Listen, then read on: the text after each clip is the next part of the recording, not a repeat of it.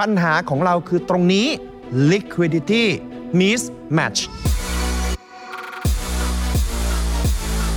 สรุปเหตุการณ์ JKN ครับ cross default การสอบที่จะผิดนัดชำระหนี้กว่า 3,000 ล้าน ในความเป็นจริงแล้วเนี่ยบริษัทจะมีข้อมูลเชิงลึกมากกว่านี้อีกครับ อยู่ในรายงานประจำปีหรือ one report ก็จะเห็นว่าเขามี ลูกหนี้การค้ารวมทั้งหมดนะครับประมาณ 1,600 ล้านนะครับกลมๆไม่ได้เก็บลูกค้าเงินสดหมดในสถานการณ์ที่ตลาดมีความกังวลคนที่มีหนี้ต้องจ่ายนะครับสุดท้ายเจ้าหนี้เขาก็ทวงถาม แล้วถ้าเกิดตอนนั้นไม่มีใครมาปล่อยกู้เราต่ออีก เราจะหาเงินมาจากไหน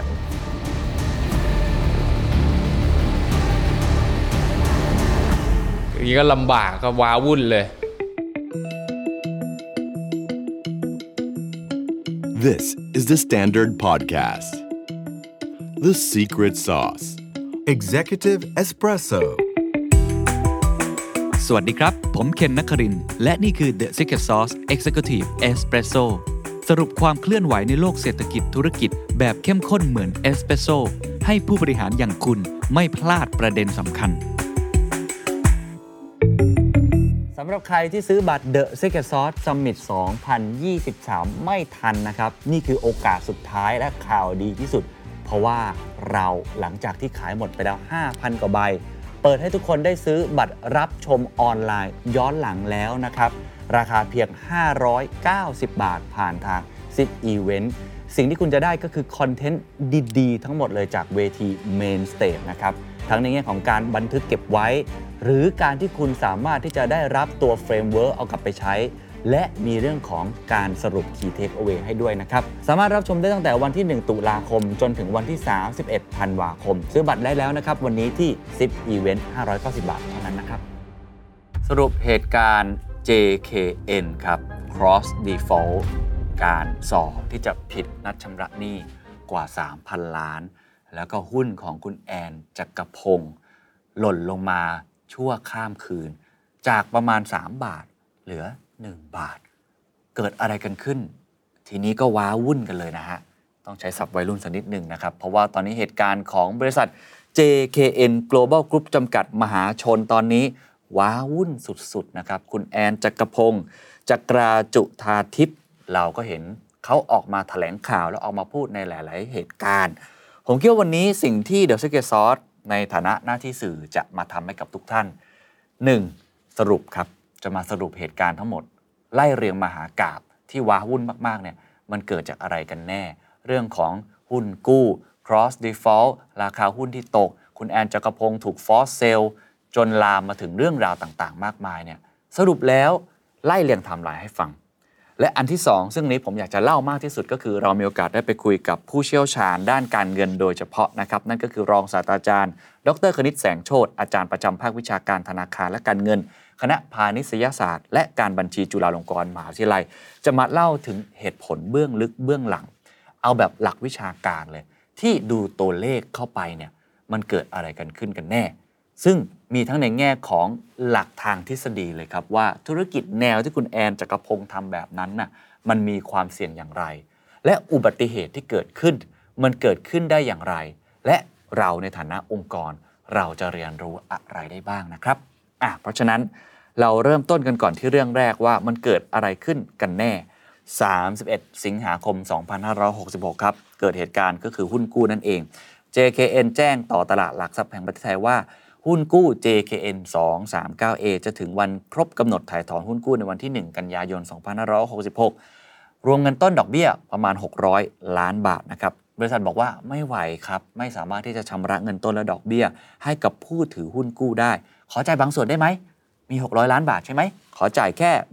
156.6 ล้านบาท อันนี้คือรวมทั้งเงินต้นแล้วก็ดอกแล้วนะครับ ก็จะเหลือยอดคงค้างชำระเนี่ยอยู่ที่ 443.4 ล้านบาท จนมีผลให้หุ้นกู้ชุดอื่นๆ อีก 6 รุ่น รวม 7 รุ่นนะครับ ตอนนี้ถูก cross default cross default ก็คำศัพท์ก็ตรงตัวครับ cross คือการไขว้เนาะ default ก็อย่างที่เห็นนะคือการผิดนัดชำระหนี้นั่นเองครับ ก็คือการที่ลูกหนี้ผิดนัดกับเจ้าหนี้รายอื่นใด ให้ถือว่าเป็นการผิดนัดกับเจ้าหนี้รายนี้ด้วยนะครับ เพราะว่าหุ้นกู้ก็คือการที่บริษัทเนี่ยเขาเป็นลูกหนี้ของเราใช่ไหมเราเป็นเจ้าหนี้เขาเราไปซื้อหุ้นกู้ เพราะเราอยากได้ผลตอบแทน ทางบริษัทก็ได้เงินไปใช้ แล้วก็คืนเงินให้กับพวกเราโดยที่มีดอกเบี้ยนะครับจุดประสงค์เรื่องของ cross default ผมอธิบายนิดหนึ่งเนาะก็คือผู้ถือหุ้นกู้ หรือว่าเจ้าหนี้ก็คือพวกเราที่ไปซื้อเนี่ยนะครับในหนี้ที่ยังไม่ถึงกำหนดชำระเนี่ยจะได้ไม่เสียเปรียบเจ้าหนี้รายอื่น ๆ เพื่อกรณีที่บริษัทเกิดการผิดนัดชำระหนี้ขึ้น แล้วถูกเจ้าหนี้รายอื่นใช้สิทธิ์เรียกร้อง จนทำให้ความสามารถในการชำระหนี้ส่วนอื่นนั้นลดลง จึงเกิดการทำ cross default เพื่อให้สามารถเรียกร้องการชำระหนี้ได้เช่นเดียวกัน ก็คือ คนที่เข้าไปถือหุ้นกู้ของ JKN ทั้งหมดเนี่ยถ้าเกิดการ cross default จะได้มีการเรียกร้องได้ทั้งหมดเลย นี่คือสิ่งที่ทำให้เกิดการ cross default ทีนี้พอมันมีความสุ่มเสี่ยงเกิด cross default ไปด้วยเนี่ยหมายความว่าการผิดนัดชำระหนี้หุ้นกู้แค่ตัวเดียวมันเลยลามไปอีก6ตัว รวมเป็น 7 ตัว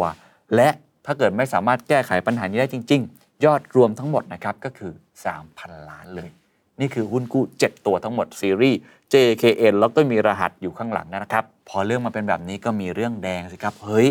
เกิดอะไรขึ้นก็กลายเป็นว่าทางนักลงทุน ก็เลยไม่ค่อยจะไว้ใจสักเท่าไหร่ มันก็เลยลามไปสู่เรื่องของหุ้นนั่นเองนะครับสถานการณ์หุ้นของบริษัท JKN นะครับร่วงติดฟลอร์ทันทีมีการเปลี่ยนแปลงกว่า 29.83%ก่อนจะร่วงมาถึงจุดที่ราคาหุ้นเนี่ยเหลือ 1 บาทนะฮะ อย่างไรก็ตามครับบริษัทก็ได้เน้นย้ำนะครับว่าตอนนี้ได้จัดเตรียมแผนการชำระหนี้หุ้นกู้ JKN 239A แล้ว เขาบอกว่าจะนำเสนอต่อที่ประชุมวันที่ 27 กันยายน เพื่อให้ที่ประชุมอนุมัติ อนุมัติอะไรครับ ก็แน่นอนเป็นการผ่อนผันเนาะไม่ว่าจะเป็นแผนชำระเงินต้นและดอกเบี้ย และขอผ่อนผันให้การผิดนัดชำระเงินต้นและดอกเบี้ยครั้งนี้ ขอได้ไหมไม่ถือเป็นการผิดนัดได้ไหมในครั้งนี้นะและขอไม่เรียกเรื่องอันนี้ว่าเป็นการผิดนัดชำระหนี้หรือเป็นการ call default ได้ไหม ก็เพื่อทำให้ความมั่นใจของนักลงทุนนั้นกลับมา1กันยายนครับ หลังจากวันนั้น การถแถลงก็เกิดขึ้นครับ คุณแอนจักรพงศ์มีการไลฟ์ผ่านทางช่องทาง JKN 18 รวมถึง YouTube Channel ด้วย บอกเหตุผลหลักๆ ที่บริษัทไม่สามารถที่จะจ่ายเงิน หรือว่าชำระหนี้ได้มี 3 เหตุผล 1. เงินเฟ้อกระทบเศรษฐกิจทั่วโลก 2. นักลงทุนขาดความเชื่อมั่นจากความเสียหายในตลาดหุ้นกู้ 3. การจัดตั้งรัฐบาลนะครับ พร้อมเน้นย้ำด้วยครับว่าเราจะอยู่ตรงนี้ไม่ไปไหน และนี่เป็นแค่การปรับชำระ แต่วันนี้ชำระก่อนเลย 156 ล้านบาท นอกจากนี้คุณแอนยังได้มีการถแถลงถึงวิธีการที่จะหาทางออก แล้วก็แนวทางในการขับเคลื่อนธุรกิจครับไม่ว่าจะเป็นบอกว่า เดี๋ยวจะเป็นการจำกัดการลงทุนในอนาคตบอกไม่ลงทุนเพิ่มแล้วนะครับเพราะตอนนี้ได้ลงทุนจนครบ Ecosystem หมดแล้ว และก็นอกจากจะไม่ลงทุนเพิ่มแล้ว ยังเตรียมหา แหล่งเงินทุนระยะยาวเอาเงินมาหมุนเพิ่มด้วย การหารือร่วมกับภาคธนาคาร รวมถึงมองหา partner เพิ่มเติมนั่นเองนะครับ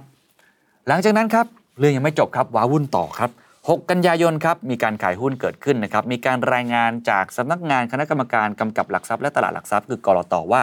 ในวันที่ 1 และ 4 กันยายนนั้น คุณแอนจักรพงษ์ได้รายงานการขายหุ้น JKN ออกมา 2 รายการ คิดเป็นมูลค่ารวม 116.91 ล้านบาท และยังพบอีกครับว่าเมื่อวันที่ 31 สิงหาคมครับ คุณพิมพ์อุมาจักราจุธาทิพย์มีการขายหุ้นออกมา 1 รายการ รวม 7.26 ล้านหุ้น คิดเป็นมูลค่ากว่า 11.76 ล้านบาท ซึ่งคุณพิมพ์อุมาก็มีนามสกุลเดียวกันกับคุณแอนจักรพงศ์นั่นเองนะครับอย่างไรก็ตามครับต้องเน้นย้ำนะครับว่ากรณีหุ้นของคุณแอนนั้นมีการถแถลงออกมาด้วยว่า เป็นการถูกบังคับขายคือ force sale ซึ่งเป็นผลมาจากการที่ราคาหุ้นนั้นตกแรงกว่า 50%ใน 2 วัน ล่าสุดคุณแอน ก็ได้รับโอนหุ้น JKN เข้ามาเพิ่มทำให้ปัจจุบันเนี่ยหุ้นส่วนตัวของคุณแอนเองที่ถืออยู่ใน JKN เนี่ยอยู่ที่ 38%ของทั้งหมด และยังถือเป็นผู้ถือหุ้นอันดับหนึ่งเหมือนเดิมเพราะตอนแรกมีข่าวมาบอกโอ้ย ขายทิ้งหมดเลยนะเนี่ย คุณแอนก็เลยออกมาโพสต์ใน Facebook ส่วนตัวบอกว่า แอนเป็นผู้ก่อตั้ง เป็นผู้บริหาร และเป็นผู้ถือหุ้นใหญ่สุด 38%ของ JKN องค์กรนี้คือชีวิตและจิตใจของแอน ยืนหยัดอยู่ตรงนี้ ไม่ต้องฟังข่าวลือ ไม่ต้องฟังข่าวปลอม แอนคือนักสู้ค่ะ และขอบคุณทุกคนมากที่รักและเคียงข้างเสมอนะครับ แต่ว่าท้ายที่สุดครับ เรื่องของหุ้นกู้ครับ ที่มีอยู่ 7 ตัวนั่นนะฮะสมาคมตลาดตราสารหนี้ไทยได้ขึ้นเครื่องหมาย default payment หรือ DP เอาไว้ ให้กับหุ้นกู้อีก 6 ตัวของ JKN รหัสก็คือ JKN 243A JKN 246A ก็ว่ากันไปนะครับ มี 6 ตัว ก็ถือว่าหุ้นที่มีการ cross default กันนั้น คิดเป็นมูลค่าหุ้นกู้คงค้าง 2,760 ล้านบาท ถ้ารวมกับยอดก่อนหน้านี้ก็จะทะลุ 3,000 ล้านบาทด้วยกันนั่นเองนะครับ อย่างไรก็ตามทาง JKN เขาได้ขอใช้สิทธิ์เรียกเปิดประชุมผู้ถือหุ้น JKN 239A ซึ่งอันนี้ถือว่าเป็นดีเดย์สำคัญเลย 27 กันยายน ผมเชื่อว่าสื่อมวลชนจะไปทำข่าวมากมาย เพราะจะมีการขอมติที่ประชุม ยกเว้นเหตุผิดนัดชำระ และขอผ่อนผันคือขยาย ระยะเวลาการชำระหนี้หุ้นกู้ดังกล่าว ซึ่งอะเอาว่ากันตามตรงนี้ ถ้าเกิดว่าไม่สำเร็จ ถ้าเกิดไม่สำเร็จนะบอกว่าไม่ได้ ไม่สามารถอนุมัติได้ ไม่ให้เลื่อนไม่ให้มีการขยายระยะเวลาการชำระหนี้ไป ก็จะเกิดเหตุการณ์ cross default แต่ถ้าเกิดว่าสำเร็จครับอ่ามีการอนุมัติ ก็จะทำให้ไม่เกิดเหตุ cross default อีก 6 รุ่น เพราะฉะนั้นวันที่ 27 กันยายน ผมเชื่อว่าจะเป็นวันสำคัญของ JKN มาก ๆ ครับ อ่านี่คือเหตุการณ์ฮะ ทีนี้ผมคิดว่าเราจะลองไปฟังความคิดเห็นของผู้เชี่ยวชาญ ก็คือ รองศาสตราจารย์ ดรคณิตนะครับ ว่าเคสนี้ของ JKN เนี่ยเขามองอย่างไรบ้างครับ เคสของ JKN เนี่ย ถ้าไปดูตรงแก่นว่าเกิดอะไรขึ้น แก่นก็คือว่าถ้าถึงเวลาจะต้องชำระหนี้ เราไม่สามารถชำระหนี้ได้ เสร็จแล้วจะเกิดอะไรขึ้นหลังจากนั้น ครับทุกธุรกิจเนี่ยแน่นอนย่อมมีเจ้าหนี้อยู่ ไม่ว่าจะเป็นเจ้าหนี้การค้า หรือเป็นเจ้าหนี้ที่เราไปกู้ยืมมาเป็นต้นนะครับซึ่งที่เรามีเจ้าหนี้เกิดขึ้นก็เพราะว่าแผนการดำเนินงานธุรกิจของเราเนี่ยเราตัดสินใจที่จะชะลอเวลาการชำระไปก่อนนะครับเอาเงินอนาคตมาใช้ก่อนล่วงหน้า ซึ่งสุดท้ายแล้วเนี่ยเราก็ต้องคืนเงินที่มาใช้ก่อนล่วงหน้านั้นบทเรียนที่สำคัญที่สุดนะครับถ้ามีหนี้แล้วไม่สามารถชำระได้นะครับก็ต้องย้อนกลับไปตอนแรกกับว่าเหตุที่ไม่สามารถชำระหนี้นี่เป็นเพราะอะไร นะครับเป็นสิ่งเหตุที่ไม่สามารถชำระหนี้ได้ โดยที่เราคาดการณ์อยู่แล้วแต่แรก แต่ว่าไม่ได้ไปเจรจาก่อนล่วงหน้า หรือเป็นเหตุที่จริง ๆ แล้วสุดวิสัย เพราะว่าเราคิดว่าจะไปได้ แต่ด้วยเหตุบางประการทำให้เงินสดเราขาดมือจนกระทั่งพออีกฝั่งหนึ่งมาทวงถามปุ๊บก็เลยเป็นเรื่องใหญ่โตขึ้นมาครับ เมื่อทราบถึงเหตุการณ์ที่เกิดขึ้นในวันนี้แล้ว เราลองไปดูตัวตนของบริษัท JKN กันสักเล็กน้อยไหมครับเพราะว่าการรู้จักโมเดลธุรกิจของเขาจะทำให้เราเข้าใจได้มากขึ้นว่า เหตุการณ์ในวันนี้มันเกิดขึ้นมาได้อย่างไรนะครับ คุณแอนจักรพงศ์ครับเคยกล่าวไว้ในงานแถลงข่าวนะครับของบริษัท เขามีการแบ่งธุรกิจออกเป็น 5 กลุ่มด้วยกัน ก็คือมี 5 business model นั่นเอง อันแรกอันนี้ถือได้ว่าสร้างชื่อมามากที่สุดเลยนะครับที่เป็นอาณาจักร JKN เลยนะครับก็คือให้บริการและจำหน่ายลิขสิทธิ์คอนเทนต์ในประเทศและต่างประเทศ มีการดำเนินงานโดยบริษัทแล้วก็บริษัทย่อย อันนี้ผลิตภัณฑ์หลัก ใช่แล้วครับ ก็คืออินเดียครับ ซีรีส์อินเดีย หนังอินเดียที่ฉายอยู่ในฟรีทีวีหลาย ๆ ช่องที่ทุกคนเคยเห็นนะครับ หรือว่าลิขสิทธิ์คอนเทนต์เกี่ยวกับฮอลลีวูดลิขสิทธิ์เกี่ยวกับพวกหนังจีนแบบนี้เป็นต้นนะหนัง Asian ต่าง ๆ นี่ถือว่าเป็นตัวสร้างชื่อเลยนะครับ ผมเคยมีโอกาสได้สัมภาษณ์คุณแอน ในบางวาระเหมือนกัน ก็ต้องบอกว่าเป็นนักสู้จริง ๆ ที่สามารถที่จะเป็นคนที่ ไปเอาลิขสิทธิ์จากต่างประเทศมา แล้วมาขายคอนเทนต์ให้กับคนไทย แล้วก็ใช้โอกาสนี้ในช่วงที่ทีวีดิจิตอลกำลังมีสล็อตว่างๆ เยอะๆ ก็คือทีวีมันก็ต้องมีคอนเทนต์มาเติมใช่ไหมครับ นั่นเป็นสาเหตุที่ทำให้หลาย ๆ ช่องเนี่ยก็เลยมีหนัง ไม่ว่าจะเป็นหนัง Asian หนังฮอลลีวูดแล้วก็มีหนังอินเดียอยู่นั่นเองนะครับธุรกิจที่ 2 อันนี้ก็น่าสนใจเช่นเดียวกันกลับกันครับ ก็คือให้บริการและจำหน่ายลิขสิทธิ์คอนเทนต์ออกไปสู่ต่างประเทศ ก็คือเป็นคนที่เก่งมากในการเอาของไทยนะครับ ไปสู่ชาวโลกนั่นเอง 3. ครับธุรกิจให้บริการเวลาเพื่อโฆษณาและประชาสัมพันธ์สินค้า ผ่านสถานีโทรทัศน์ช่อง JKN 18 ก็คือมีช่องโทรทัศน์ของตัวเองด้วย แล้วก็ขายสล็อตมีเดียต่างๆ แบบปกติทั่ว ๆ ไปของทีวี C ธุรกิจจำหน่ายผลิตภัณฑ์ครับแหมก็ใครทำทีวีเดี๋ยวนี้ก็ต้องมีพวกช้อปปิ้งเนาะออนไลน์ช้อปปิ้งก็เป็นผลิตภัณฑ์เสริมอาหารและเครื่องดื่มสุขภาพ อันนี้ก็เป็นท่ามาตรฐานเลย อันที่ 5 ก็คือล่าสุดไม่นานนี้เองก็คือปีที่แล้วเป็นข่าวใหญ่โตนะครับก็คือเขาไปบริหารจัดการลิขสิทธิ์นางงามจักรวาล ก็คือไปลงทุนใน Miss Universe ในปีที่ผ่านมานะครับ ผมอยากจะเจาะลึกเข้าไปดูในตัวธุรกิจอันหนึ่งก็คือลิขสิทธิ์ พวกคอนเทนต์ต่างประเทศนะครับถ้าไปดูเนี่ยก็จะเห็นว่าบริษัทมีลิขสิทธิ์ที่อยู่ในการครอบครองจำนวนมากนะครับ แล้วก็ถ้าคิดตามบัญชีนะมูลค่าตามบัญชีเนี่ย รวมกว่า 5,000 ล้าน มีอะไรบ้างคอนเทนต์ original มีซีรีส์อินเดียเกาหลีจีน ฟิลิปปินส์ภาพยนตร์สหรัฐสารคดีการ์ตูนต่างประเทศครับ เช่น Stuart Little นะครับ Monster House มีเพลง มีข่าว JKN CNBC ข่าว JKN 18 มีซุปเปอร์โชว์ มีกีฬา แล้วก็มี Miss Universe นั่นเองนะครับ รายได้จากธุรกิจให้บริการ แล้วก็จำหน่ายลิขสิทธิ์คอนเทนต์อันนี้ถือว่าเป็นรายได้หลักเลย คิดเป็นสัดส่วนเท่าไหร่ไหมครับ ในปี 2513 95.69%ก็คือนี่คือธุรกิจแทบจะเกือบ 100%แล้วด้วยซ้ำเขาก็เลยกระจายความเสี่ยงนั่นเองครับ ลดลงมาในปี 2565 คือปีที่แล้วเป็น 73.37%ซึ่งอันนี้ลดสัดส่วนนะไม่ได้ลดรายได้ เพราะรายได้เขาก็โตนะครับ อันนี้ก็คือสิ่งที่เขาพยายามกระจายความเสี่ยง โดยสรุปถ้าดูภาพรวมครับ ถ้าใครเป็นนักบัญชีก็จะเริ่มเห็นอะไรบางอย่างจะเอ๊ะนิดนึงนะครับ ก็คือ JKN เนี่ยเป็นบริษัทที่มีการทำธุรกิจสื่อที่ค่อนข้างหลากหลาย มีการกระจายความเสี่ยงในเชิงของคอนเทนต์ขณะเดียวกันก็ต่อยอดไปพวกธุรกิจที่เป็นโปรดักต์หรือว่าผลิตภัณฑ์ต่างๆ ถ้าเราดูผลกำไรหรือรายได้ของบริษัทครับก็จะเห็นว่ารายได้หรือกำไรมีการเติบโตแน่นอนครับเรื่อยๆ แต่หนี้สินเองก็เติบโต เช่นเดียวกัน เพราะฉะนั้นถ้าเกิดว่าบริษัทสามารถทยอยชำระหนี้ได้ก็ไม่น่าจะมีปัญหาอะไรคำถามคือมันเกิดอะไรขึ้นกันแน่ ลองดูงบครับ 3 ปีย้อนหลังครับตั้งแต่ 63 64 65 ก็จะเห็นนะครับว่า ตัวหนี้สินเนี่ยเพิ่มขึ้นมากขึ้นเรื่อยๆ จาก 3,000 ล้าน เป็น 4,698 ล้าน แล้วก็เป็น 6,957 ล้าน ในขณะที่รายได้ก็เพิ่มขึ้นเช่นเดียวกันครับ1,700 1,800 แล้วก็ 2,669 ล้านกำไรสุทธินะครับสำหรับปีอยู่ที่ 312 ล้าน 173 ล้าน แล้วก็ 583 ล้าน เท่าที่ดูก็ถือว่าถ้าดูแค่ตัวเลขรายได้และกำไรก็ยังโอเคอยู่ แต่ว่าตัวหนี้สินแหละครับที่น่าสนใจและจริง ๆ มันยังมีเรื่องของการหมุนเวียนเงินสดด้วย อันนี้แหละจะเป็น point หลัก เพราะว่าลิขสิทธิ์ครับ เรื่องของลิขสิทธิ์ มันไม่ใช่สินค้าแบบทั่วๆไปเนาะซื้อมาขายไปอย่างเดียว ผมคิดว่าถ้าไปดูไส้ในจริง ๆ เนี่ยเขาเรียกว่า credit term หรือว่าวิธีการในการชำระเงินของตัวลิขสิทธิ์เนี่ยมันจะแตกต่างหลากหลายกันออกไป คือในกรณีของ JKN ที่เป็นลิขสิทธิ์เนี่ยเรื่องของลูกหนี้คงค้างเนี่ยน่าสนใจครับ เพราะว่า พอเป็นการขายลิขสิทธิ์มันไม่ได้เงินเข้ามาทันที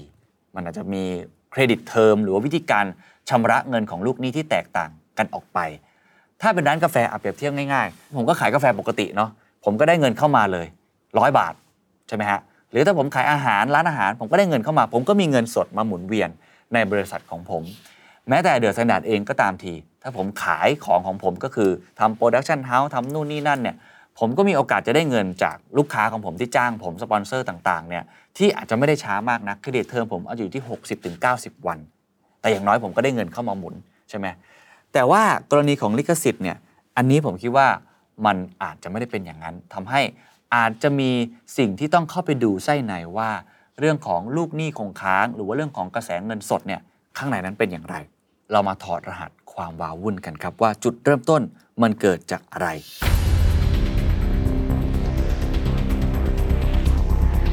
มันจะมีคำศัพท์หนึ่งออกมานะครับ ถ้าใครได้ดูเรื่องการแถลงว่าปัญหานี้มันคือ liquidity mismatch liquidity คือสภาพคล่อง mismatch ก็คือมันไม่สอดคล้องกัน มันไม่แมชกัน เพราะฉะนั้นผมไม่ใช่ผู้เชี่ยวชาญครับ เราไปฟังผู้เชี่ยวชาญกันดีกว่าครับว่าคำศัพท์เหล่านี้มีความสำคัญยังไง ไม่ว่าจะเป็น maturity หรือว่า free cash flow นั้นคำที่สำคัญที่เราจำเป็นต้องทราบเพื่อทำความเข้าใจสถานการณ์นี้จากมุมมองคนนอกนะครับ อย่างอันแรกคือคำว่า maturity ครับคือระยะเวลาในการชำระหนี้ เมื่อเรากู้ยืมมาแล้วเนี่ยเราต้องชำระหนี้คืนเมื่อไหร่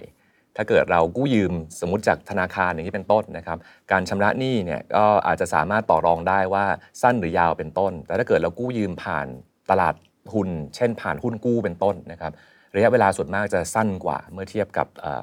ธนาคารที่สามารถพูดคุยกันได้นะครับ แล้วก็ คำต่อมาที่สำคัญก็คือ เรามักจะวิเคราะห์กิจการกันในบริบทของกำไรนะครับบริษัทมีกำไรหรือเปล่า แต่สิ่งที่สำคัญไม่แพ้กันก็คือบริษัทมีกระแสเงินสดหรือไม่ แต่ว่าถ้าเกิดวิเคราะห์การเงินเนี่ยจะมีคำที่เรียกว่า free cash flow หรือกระแสเงินสดอิสระ ซึ่งคำนี้หมายความว่าถ้าเกิดบริษัทเราทำกำไรได้แล้ว เรามีแผนลงทุนอะไรหรือเปล่า ถ้าสมมุติเรามีแผนลงทุนหักสิ่งที่ต้องลงทุนไปแล้ว กระแสเงินสดเป็นสิ่งที่ต่อมาหลังจากนั้นนะครับเลขที่เหลือเป็นบวกหรือเป็นลบ ถ้าเลขที่เหลือเป็นบวก กระแสเงินสดอิสระเป็นบวกหมายความว่ามีเงินเพียงพอในการไปคืนให้กับนักลงทุน ไม่ว่าจะเป็นเอาไปจ่ายดอกเบี้ยจ่ายเงินต้นจ่ายปันผลเป็นต้นนะครับแต่ถ้ากระแสเงินสดติดลบก็หมายความว่ากิจการของเราเนี่ยจำเป็นจะต้องไปหาทุนเพิ่มเติมมา ถ้าเปรียบเทียบก็เหมือนกับว่าเราอาจจะขาดออกซิเจนนะครับแต่ว่าถ้าเกิดอยากจะไปต่อก็คือต้องไปขอทางออกซิเจนจากคนอื่น ซึ่งคนให้ทางออกซิเจน ก็จะมีเงื่อนไขแตกต่างกัน ก็จะวนกลับมาที่คำแรกก่อนหน้านี้ maturity ว่าถ้าเกิดทางออกซิเจนของเราเนี่ยนะครับเป็นหนี้ หนี้ที่กู้ยืมมานี้เนี่ยระยะเวลาในการชำระเป็นอย่างไร สั้นหรือยาวหรือเปล่า เทียบกับความสามารถในการหาเงินมาคืนเขาต่อในในที่สุดเนี่ยเราสามารถคืนเงินได้ในระยะเวลาที่ตกลงกันไหมทางที่เป็นของธนาคารเนี่ยก็ใช้คล้ายกับเวลาเราไปกู้เงินซื้อบ้านนะครับเรากู้เงินซื้อบ้านธนาคารก็บอกว่าระยะเวลาชำระเราตกลงจะกู้ยืมที่ 30 ปี แปลว่าตั้งแต่วันนี้จนถึง 30 ปีข้างหน้าเราจะชำระนะครับทั้งต้นทั้งดอก แต่ถ้าเกิดเป็นการกู้ยืมผ่านตลาดทุนผ่านหุ้นกู้ จะเป็นการกู้ยืมที่วันนี้รับเงินไปแล้วนะครับระหว่างทางจ่ายดอกเบี้ยไปเรื่อยๆ ทุกไตรมาสเป็นต้น ถ้าเกิดกู้ยืม 2 ปีก็ถึงเวลา 2 ปีค่อยเอาเงินต้นมาคืน จะทำให้เมื่อรับเงินก้อนมาแล้วเนี่ยก็ต้องหาเงินก้อนมาจ่าย อีกคำหนึงคือคำว่าสภาพคล่องเนี่ยนะครับเวลาพูดถึงสภาพคล่องจริงๆเราพูดถึงความสามารถในการชำระหนี้ครับถ้าธุรกิจที่มีสภาพคล่องดีก็คือว่าเจ้าหนี้มาทวงถามเนี่ยเราพร้อมนะครับจะชำระหนี้ได้ทันทีเลยนะครับซึ่งคำที่สืบเนื่องต่อมาอีกก็คือคำว่าสภาพคล่องของตัวสินทรัพย์ เวลาชำระหนี้สิน ถ้าเกิดเรามีสินทรัพย์ เพื่อชำระหนี้สินได้ก็ง่าย แต่สินทรัพย์ของเราอาจจะไม่ได้มีสภาพคล่องเหมือนกัน อย่างสินทรัพย์สภาพคล่องสูงสุดก็คือเงินสด มีเงินสดก็ชำระหนี้ได้เลย แต่ถ้าเกิดเงินสดไม่เพียงพออคุณขายของให้ลูกค้าไปแล้ว ลูกค้าเขายังไม่ได้จ่ายเงิน ไปขอเงินเขามาก่อนได้ไหมไปบอกเขาพี่ครับช่วยจ่ายเงินเร็วขึ้นสักนิดได้ไหมครับเพราะตอนนี้เนี่ยจำเป็นต้องใช้เงิน ก็เป็นอีกวิธีหนึงในการหาสภาพคล่องมาเพื่อชำระหนี้นะครับถ้าเกิดมีเป็นสินค้าอยู่รีบเอามาเลยหลังขายได้ไหม มีที่ดินมีอสังหาอยู่นะครับแต่ถ้าเกิดสินทรัพย์ที่เรามีเป็นสินทรัพย์ที่สภาพคล่องต่ำอันนี้หมายความว่าถ้าขายต่อขายยากใช้เวลานาน แล้วอาจจะไม่ได้ราคาตามที่เราคาดหวังเป้าหมายก็ได้ ถ้าเกิดสินทรัพย์ของเราเป็นสินทรัพย์ที่จำเพาะเจาะจงเฉพาะทางมากๆ ตอนเราซื้อมาอาจจะซื้อมาราคาร้อยหนึ่งถึงเวลาขายต่อเนี่ยอาจจะต้องขายต่อสัก 60 70 หรือ 50 20 ก็ได้ ถ้าเกิดเป็นของที่เราใช้งานได้คนเดียว แต่คนอื่นที่มาซื้อเขาไม่สามารถใช้งานต่อได้ ผมสรุปเล็กน้อยจากอาจารย์คณิตนะครับสามคำสำคัญครับ 1. maturity หรือว่าระยะเวลาการชำระหนี้ แต่ละที่นั้นต่างกันออกไป กู้ธนาคาร หรือว่าการปล่อยหุ้นกู้ อันนี้ก็ไม่เหมือนกันนะครับ 2. free cash flow หรือว่ากระแสเงินสดอิสระ เป็นภาพสะท้อนของความสามารถในการชำระหนี้ บางบริษัทบวก บางบริษัทก็ติดลบ เพราะนำไปลงทุน เพราะนำไปหาหนทางสร้างโกรธครับ 3. ครับ liquidity หรือว่าสภาพคล่อง บริษัทของคุณ หรือว่าสินทรัพย์ที่บริษัทคุณครอบครองนั้น มีสภาพคล่องหรือไม่ก็คือเอาไปหมุนต่างๆ ได้มากน้อยแค่ไหนนั่นเองครับคำถามก็คือในสายตานักวิชาการครับเขามองว่าเหตุการณ์ที่เกิดขึ้นนี้ ของคุณแอนจักรพงศ์ JKN มันเกิดขึ้นได้อย่างไร ผิดพลาดตรงไหนเป็นอุบัติเหตุหรือเปล่า และถ้าเราจะป้องกัน เราจะป้องกันได้อย่างไรครับ อย่างที่เราเคยคุยกันว่า บัญชีเนี่ยนะครับเปรียบเสมือน information system ของตัวบริษัทนะครับบันทึกเหตุการณ์ต่างๆ ที่เกิดขึ้นนะครับซึ่งถ้าเกิดบันทึกละเอียดมากพอ เราสามารถเข้าใจได้ว่าเกิดอะไรขึ้นเลยนะครับในตัวบริษัท ก็ในภาพที่คร่าวที่สุดที่อยากจะเล่าก่อน ก็คือว่าตัวกิจการเนี่ยนะครับบริษัทที่กำไรนะครับไม่ได้แปลว่าบริษัทนั้นมีสภาพคล่องหรือมีกระแสเงินสดเพียงพอเสมอ เพราะสมการที่คุยก่อนหน้านี้กระแสเงินสดอิสระเท่ากับกำไรลบลงทุน เราสามารถหากำไรได้จากเอารายได้ ลบค่าใช้จ่าย ที่เหลือเป็นส่วนต่างตรงนี้ คือกำไรที่ผู้ถือหุ้นควรจะได้กลับคืนมา แต่กำไรนั้นเนี่ยเราสามารถแตะต้องได้หรือยัง ถ้ามาดูวิเคราะห์ในบริบทของตัวบริษัท JKN ก็จะเห็นว่าเขาสามารถทำกำไรได้ต่อเนื่องในปีปีที่ผ่านมานะครับ แต่ว่าถ้ามาดูงบประมาณลงทุนเขาเนี่ยจะเห็นว่าเขาลงทุนมากกว่านั้นอีกทำให้สุดท้ายแล้วเนี่ยกระแสเงินสดอิสระของเขาเนี่ยติดลบทุกปีที่ผ่านมานะครับซึ่งเรื่องนี้ไม่ใช่เรื่องที่ผิด ถ้าเกิดคิดว่าบริษัทเรากำลังต้องการเติบโตนะครับเหล็กร้อนต้องรีบตีเราอยากรีบขยาย ก็สามารถขยายได้ แต่คำถามสำคัญคือเราเอาเงินทุนที่ไหนมาขยาย ถ้าฉายภาพกลับมาบริษัทสตาร์ทอัพเป็นแบบนี้เกือบหมดนะครับกำไรอาจจะยังไม่บวกเลยนะกำไรอาจติดลบ แต่ก็ยังลงทุนด้วยนะครับนั่นกระแสเงินสดอิสระเขาติดลบแน่นอน แล้วเขาเอาเงินทุนมาจากไหนเขาก็ขายหุ้นเพิ่มทุนไปเรื่อยๆนะครับแบบนี้เขาระดมทุนจริงๆก็คือขายหุ้นเพิ่มทุนอยู่ ก็ได้ถังออกซิเจนมาเนาะนะครับสามารถดำเนินงานต่อได้ แต่มันจะเป็นถังประเภทที่คนที่เขาให้เงินทุนมาเขาอยู่กับเราไปตลอด เขาจะไม่ทวงถาม เขาจะรอหวังส่วนแบ่งกำไรในอนาคตตอนที่บริษัทสามารถจ่ายปันผลได้เป็นต้น อย่างถ้าเกิดวนกลับมาในกรณีของ JKN ดูจากรายงานประจำปีที่เขาส่งนะครับตอนสิ้นปี 2022 ก็จะมีรายการที่เป็นเงินกู้ยืมสถาบันการเงินประมาณ 500 กว่าล้านนะครับแล้วก็จะมีรายการที่เป็นหุ้นกู้นะครับซึ่งอ หุ้นกู้ก็จะมีระยะเวลาค่อนข้างสั้นนะครับประมาณ 2 ปีนะครับอันนี้รวมๆกันก็ประมาณ 3,000 กว่าล้านนะครับแล้วก็มีรายการที่เป็นหุ้นกู้แปลงสภาพด้วย อันนี้เป็นเป็นตราสารที่มีความซับซ้อนมากขึ้น แล้วก็มีการขายจำเพาะเจาะจงให้กับนักลงทุนกลุ่มหนึ่งนะครับแต่ทั้งหมดเนี่ยก็ถือเป็นหนี้สินที่สุดท้ายแล้ว บริษัทจะต้องหามาชำระให้ในระยะเวลาอันค่อนข้างใกล้ประมาณ 2 ปีที่จะถึงนี้นะครับในบางบริบทเนี่ยถ้าเกิดเราสามารถหาถังออกซิเจนใหม่ หาเจ้าหนี้รายอื่นมาปล่อยกู้ให้กับเรา แล้วเงินก้อนนี้ไปคืนหนี้ก่อนหน้านี้ที่ครบกำหนดชำระ เราก็สามารถไปต่อได้เรื่อยๆนะครับซึ่งการกู้ยืมเงินระยะสั้นเนี่ยบางบริษัทเขาก็ใช้วิธีแบบนี้นะครับเราลงทุนแล้วเงินยังไม่มาเร็วๆนี้หรอก แต่เราก็พอจะรู้แหละว่าเราต้องคืนหนี้แล้วก็วางแผนไว้ว่า ถึงวันนั้นเราก็ไปยืมคนอื่นมา เพื่อคืนวนไปเรื่อยๆก่อนก็แล้วกันพอถึงเวลาที่เงินเข้าก้อนหมดจริงๆเราค่อยปลดหนี้ถาวรทีเดียวเลยนะครับก็มีความมีความเป็นไปได้ที่จะใช้วิธีแบบนั้น เพราะว่าถ้าเกิดถอยกลับไประดับหนึ่งทำไมเรากู้สั้นล่ะครับทำไมไม่กู้ยาว จริง ๆ อาจจะมาจากฝั่งของเราเองที่ตัดสินใจกู้สั้น เพราะว่ากู้ยาวเขาบอกว่าดอกเบี้ย10%นะครับแต่กู้กู้สั้นดอกเบี้ย7%งั้นเราก็เลือกจะกู้สั้นดีกว่า เพราะว่าเราก็อยากจะประหยัดดอกเบี้ยเนาะอยากจะประหยัดต้นทุนของเรา แต่ปรากฏว่าความเสี่ยงที่มาคู่กันก็คือ กู้สั้นดอกเบี้ย7%แต่ต้องจ่ายเงินต้นใน 2 ปี แล้วถ้าเกิดตอนนั้นไม่มีใครมาปล่อยกู้เราต่ออีก เราจะหาเงินมาจากไหน แต่ถ้าเกิดกู้ยาว 10 ปีนะครับ7ปี 10 ปี ดอกเบี้ยสูงขึ้น แต่ยังไม่มีใครมาทวงถามเราเร็วๆนี้ มันก็เป็นสิ่งที่ต้องแลกกัน แต่ว่าเราสามารถถามกลับได้อีกครับว่าแล้วทำไมบริษัทถึงลงทุนนะครับแบบนี้ต่อเนื่อง แล้วลงทุนในในกับอะไร เงินทุนใช้ไปกับอะไรบ้าง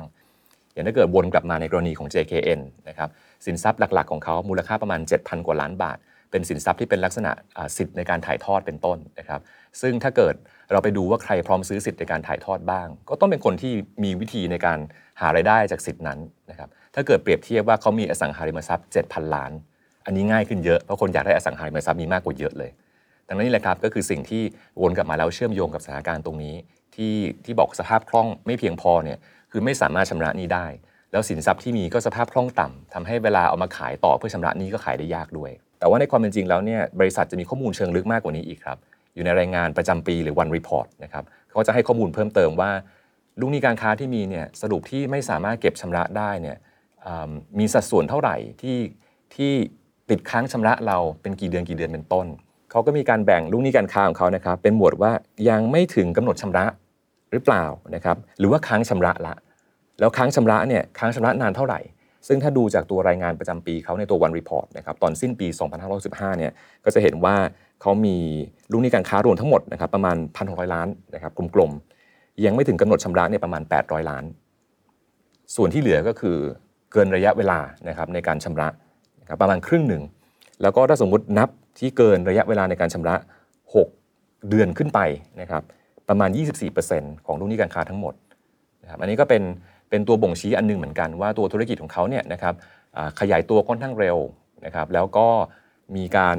ทำธุรกิจกับลูกค้าเสร็จแล้วเนี่ยอาจจะให้ยอมให้เขาจ่ายช้าได้ ขอแค่เป็นลูกค้ากันก็แล้วกัน ก็เน้นเกี่ยวกับเรื่องการเติบโต แต่ว่าต้องยอมแลกไป ถ้าย้อนกลับไปตัวอย่างร้านอาหารก่อนหน้านี้ก็คือว่าไม่ได้เก็บลูกค้าเงินสดหมดแหละ แต่ว่าให้มากินแล้วจ่ายทีหลังก็ได้นะครับอาจจะให้จ่ายหนึ่งเดือน ให้จ่าย 3 เดือน หรือว่ากินเสร็จปีหน้าค่อยมาจ่ายก็ได้ เราอาจจะใจดีขนาดเลยเพราะอยากให้คนมากินนะครับก็เป็นสิ่งที่เราจะต้องตัดสินใจเลือกว่าในการเติบโตของเรานะครับ อยากจะขายอาหารได้เยอะๆนะครับ แต่ว่าเราอยากได้เงินสดวันนี้เลยหรือเปล่า ถ้าเกิดไม่จำเป็นจะต้องเก็บเงินวันนี้เลย เราสามารถขายได้เพิ่มขึ้นเยอะเลยนะ แต่ในระหว่างนั้นเนี่ยเราก็ต้องหาเงินมาให้กิจการหมุนเวียนได้ก่อน ถ้าสรุปสถานการณ์ที่เกิดขึ้นกับบริษัทนะครับ ก็คือสิ่งที่เตรียมไว้ที่เป็นเงินหรือสภาพคล่องนะครับไม่ได้เพียงพอต่อต่อจำนวนที่จำเป็นต้องใช้ในการชำระหนี้นะครับ แล้วก็เหตุหนึ่งก็อาจจะมาจากการที่ตัวบริษัทเองไม่ได้มีความสามารถในการสร้าง กระแสเงินสดได้เพียงพอต่อการชำระหนี้ทั้งก้อนทั้งหมด แต่ว่าไม่เคยเป็นปัญหา เพราะว่าก่อนหน้านี้เนี่ยมีวิธีในการดึงสภาพคล่องส่วนอื่นมาใช้ได้ ซึ่งสภาพคล่องส่วนอื่นเนี่ยมาจากการกู้ยืมเพิ่มเติมมานั่นเองนะครับในสถานการณ์ที่ตลาดมีความกังวลชะงักชะงันนะครับไม่พร้อมที่จะให้เงินทุนเพิ่มเติมอีกต่อไป คนที่มีหนี้ต้องจ่ายนะครับสุดท้ายเจ้าหนี้เขาก็ทวงถาม ก็เลยเกิดเป็นปัญหาลุกลามขึ้นมาตามนี้ได้นะครับทราบสาเหตุไปแล้วนะครับ เรามาดูแนวทางการแก้ไขครับ อาจารย์คณิตเล่าให้ฟังเพิ่มเติมนะครับ ว่ามี 4 วิธีด้วยกันนะครับ อันแรกก็คือการเจรจากับเจ้าหนี้ เพื่อขอยืดอายุและไม่ให้ถือว่าเป็นการผิดนัดชำระหนี้ ส่วนหนึ่งก็คือเพื่อจะได้ไม่ต้องไปจ่ายหนี้ก่อนอื่นที่มีการ cross default กันอยู่นั่นเองนะครับซึ่งอันนี้ก็วันที่ 27 กันยายนนี้นะเราจะได้เห็นกันนะครับ หลังจากนั้นหากไม่สามารถหาเงินที่สะสมระหว่างการทำธุรกิจได้ หรือไม่ได้มีสินทรัพย์ที่สามารถแปลงเป็นเงินสดได้ อาจารย์คณิตก็เล่าต่อว่าอาจจะนำไปสู่ข้อที่ 2 นั่นเองก็คือไม่สามารถทำตรงนี้ได้เนาะก็ไปสู่ข้อที่ 2 2 ก็คือเจรจาเพื่อขอจ่ายเป็นหุ้นแทนเงินสดครับอาอย่าลืมเรายังมีสินทรัพย์อย่างอื่นอีกเนาะก็คือเงินสดอาจจะมีไม่พอจ่ายเป็นหุ้นแทนได้ไหมข้อเสียคืออะไรข้อเสียคืออำนาจของเราที่เป็นเจ้าของหุ้นก็จะลดลงไป ก็ถูกไดรูทหรือว่าเจือจางหุ้นนั่นเอง แต่ถ้าเกิดไม่อยากใช้วิธีนี้ครับมีข้อ3ครับหานางฟ้าครับ อ่าคุณแอนเขาเป็นนางฟ้าอยู่แล้วเนาะหาแองเจิลนั่นเอง ซึ่ง Angel ในส่วนนี้ก็ต้องถามกลับครับว่าจะหานางฟ้านักลงทุนได้หรือเปล่า จากสถานการณ์ที่เครดิตไม่ค่อยดีเนาะก็คือขอเลื่อนการผิดนัดชำระหนี้ไปแล้วจะเพียงพอหรือเปล่าต้องแลกกับอะไรบ้างก็คือหานักลงทุนเข้ามาช่วยนั่นเอง และอันที่4ครับอันนี้หลายคนก็ใช้นะเวลาเกิดวิกฤตต้มยำกุ้งก็เห็นเรื่องนี้ค่อนข้างเยอะมากโควิด ก็เห็นเรื่องนี้ค่อนข้างเยอะมาก ก็คือขายครับขายสินทรัพย์นั่นเองเพื่อมาชำระหนี้ ซึ่งถ้าจะให้ครอบคลุมหนี้ที่มีอยู่ก็ต้องมาประเมินกันอีกทีว่าต้องขายมากน้อยแค่ไหน จะนำไปสู่การเจ๊งเลยหรือไม่ เพราะว่าเป็นทางที่ไม่ค่อยมีใครอยากให้เกิดมากที่สุดนั่นเองครับ สุดท้ายครับสิ่งที่ต้องตามกันต่อนะครับ ก็คือ 27 กันยายนนี้ครับว่ามติผู้ถือหุ้นกู้เอง จะอนุมัติหรือไม่นะครับ ว่าจะให้คุณแอนจักรพงศ์แล้วก็ JKN เนี่ยสามารถที่จะยืดอายุการชำระหนี้ออกไป และเราต้องติดตามกันต่อครับ ว่าบริษัทจะแก้ไขปัญหานี้อย่างไร อย่างที่อาจารย์คณิตแนะนำไว้ 3-4 วิธีนั้น ความรุนแรงจะลดลงหรือไม่ และเราจะเห็นหุ้นตัวนี้เดินทางต่อไปอย่างไร แต่ว่าสุดท้ายครับเราไปฟังกันนิดนึงครับ ว่าบทเรียนที่เราได้จากเรื่องนี้ ในมุมมองของอาจารย์คณิตคืออะไร ผู้ประกอบการ หรือว่าผู้กำหนดนโยบาย ผู้ที่กำกับดูแลครับผม ถ้าพูดถึงเรื่องการแบบดูแลเนี่ยนะครับเราก็จะมีความกังวลเกี่ยวกับเรื่องว่าบริษัทที่เข้าตลาดหลักทรัพย์ไปเนี่ยนะครับมีธรรมาภิบาลมีการบริหารจัดการที่ดีไหมมีวิธีในการรักษาผลประโยชน์ของผู้ถือหุ้นรายย่อยหรือเปล่านะครับงบการเงินที่ออกมาเป็นงบการเงินที่ทำถูกต้องนะครับไม่ได้มีการช่อโกงอะไร แล้วก็มีการฉายภาพข้อมูลและความเสี่ยงให้เห็นไหมนะครับจริง ๆ แล้วปัญหาที่เกิดขึ้นทั้งหมดเนี่ยในตัวรายงาน One Report เขาบอกไว้หมดว่าเป็นความเสี่ยงที่สามารถเกิดขึ้นได้ เป็นความเสี่ยงที่สามารถเกิดขึ้นได้ ดังนั้น ในบริบทของผู้กำกับดูแลการลงทุนเนี่ยถ้าเกิดเราเปิดเผยข้อมูลนะครับให้กับนักลงทุนอย่างชัดเจนนะครับบริหารจัดการโดยที่ไม่มีผลประโยชน์ทับซ้อนขัดแย้ง conflict of interest การลงทุนมีความเสี่ยงครับ ดังนั้นก็จะเป็นหน้าที่ของนักลงทุนเช่นเดียวกัน ที่ต้องมีการทำความเข้าใจตัวธุรกิจว่าเราลงทุนกับอะไรอยู่ อย่างเช่น เรื่องตัวบริษัทเนี่ยมีสินทรัพย์เป็นสินทรัพย์จับต้องไม่ได้เป็นคอนเทนต์จำนวนมาก ควรจะเป็นเรื่องที่เราตกใจไหมจริงๆ ไม่ควรจะเป็นเรื่องที่ตกใจ เพราะเราก็เข้าใจดีว่าเขาเป็นบริษัทสื่อบริษัทมีเดียจำเป็นต้องมีการซื้อตัวรายการต่างๆ มาเพื่อถ่ายทอดต่อ แล้วรายการพวกนี้ก็เป็นสินทรัพย์ที่ถ้าเกิดจะหาคนซื้อต่อก็ไม่ได้เป็นเรื่องง่ายอยู่แล้วนะเป็นประเด็นที่เราไม่ควรจะต้องตกใจเรื่องนี้ เพราะว่าเขาก็มีการรายงานไปชัดเจน ในตัวงบการเงินของเขา เขามีการรายงานด้วยซ้ำครับว่าถ้าเกิดสินทรัพย์ที่เขาซื้อมาแล้ว อย่างเช่นรายการพวกนี้เนี่ยเวลาฉายปรากฏว่าไม่ได้รับความนิยมอย่างที่คิดนะครับก็มีความเสี่ยงนะ ว่ารายการต่างๆ เหล่านี้สุดท้ายที่จ่ายไปคิดว่าใช้ได้ จะกลายเป็นสินทรัพย์ที่ไม่เกิดประโยชน์ขึ้นมา มีมาตรการชัดเจนว่างั้นเราจะรับรู้เมื่อไหร่ว่ารายการเหล่านี้เนี่ยคงหาประโยชน์ไม่ได้ละก็จะเป็นต้อง write off ไปเป็นต้น เขียนไว้ค่อนข้างละเอียดเลยครับ ว่าพวกนี้เป็นความเสี่ยงที่สามารถเกิดขึ้นได้ แต่ว่าข้อมูลเชิงลึกเช่นนี้เนี่ยที่จำเป็นต่อการ ตัดสินใจนี้เนี่ยเราก็จำเป็นจะต้องเข้าไปอ่านในตัว One Report ด้วย เพราะถ้าเกิดดูเพียงตัวเลขการเงินที่เขาสรุปมานะครับระบบบัญชีคือ information system สรุปมาในสิ่งที่เราคิดว่าเพียงพอต่อการทำความเข้าใจ แต่ถ้าเกิดสิ่งนั้นไม่เพียงพอ ก่อนจะมาถึงตัวเลขเหล่านั้น มีหลักการและเหตุผลนะครับมีการดำเนินงานต้นทางอยู่เสมอ ที่ทำให้เราเข้าใจได้มากขึ้น ก็มันเป็นอุบัติเหตุที่สามารถเกิดขึ้นได้ เพราะว่าแผนที่วางไว้นะครับมันมันก็ ไม่จำเป็นต้องเป็นไปตามแผนเสมอ สิ่งสำคัญก็คือเมื่อแผนไม่เป็นไปตามแผนแล้วเนี่ยมีวิธีรับมือยังไงบ้างนะครับก็วนกลับมาที่บทเรียนว่าถ้าบริษัทของเรานะครับมีหนี้เยอะการมีหนี้เยอะไม่ใช่เรื่องที่ผิด ถ้าจะกู้นะครับหนึ่งก็คือให้ดูความสามารถในการชำระเงินต้นทั้งหมดครับ สิ่งหนึ่งที่เรามักจะมองข้ามไปได้ก็คือว่าความสามารถในการชำระหนี้เนี่ยคือหมายถึงชำระดอกเบี้ยหรือเปล่า ถ้าชำระดอกเบี้ยได้ก็ก็ดีนะครับ แต่ว่าจริง ๆ แล้วเรามีเงินต้นต้องคืนด้วย ถ้าเราไม่ได้พิจารณาถึงความสามารถในการชำระเงินต้น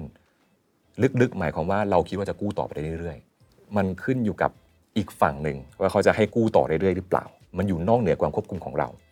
สองก็จะสืบเนื่องกับเรื่องแรก การความสามารถในการชำระหนี้ถ้าเกิดเราต้องกู้ยาวจริงๆนะครับดอกเบี้ยมักจะสูง อันนี้ก็ต้องยอมรับ เพราะว่าอีกฝั่งหนึ่งเขาก็คิดว่าถ้าเกิดเขาต้องอยู่กับเราไปอีกนาน มีปัจจัยที่ส่งผลได้ค่อนข้างเยอะ เขาก็ต้องขอคิดดอกเบี้ยสูงนิดหนึ่ง ถ้าเกิดกู้แป๊บเดียวดอกเบี้ยมักจะต่ำนะครับ แต่ว่าถ้าเราอยากจะประหยัดดอกเบี้ย แล้วกู้สั้น ก็จะวนกลับไปที่ข้อหนึ่งครับว่าถ้ากู้สั้นแล้วต้องหาเงินก้อนมาชำระตอนที่ยังไม่พร้อม แล้วถ้าเกิดเขาไม่เขาไม่พร้อมจะต่อลมหายใจเราขึ้นมา เราก็ทางเลือกจำกัดมากนะครับงั้นถ้าเกิดเราเข้าใจในมุมมองตรงนั้นเนี่ยแล้วเราสามารถลดความกังวลของตัวเจ้าหนี้ได้นะครับ ก็น่าจะสามารถเจรจากันได้ลงตัวมากขึ้น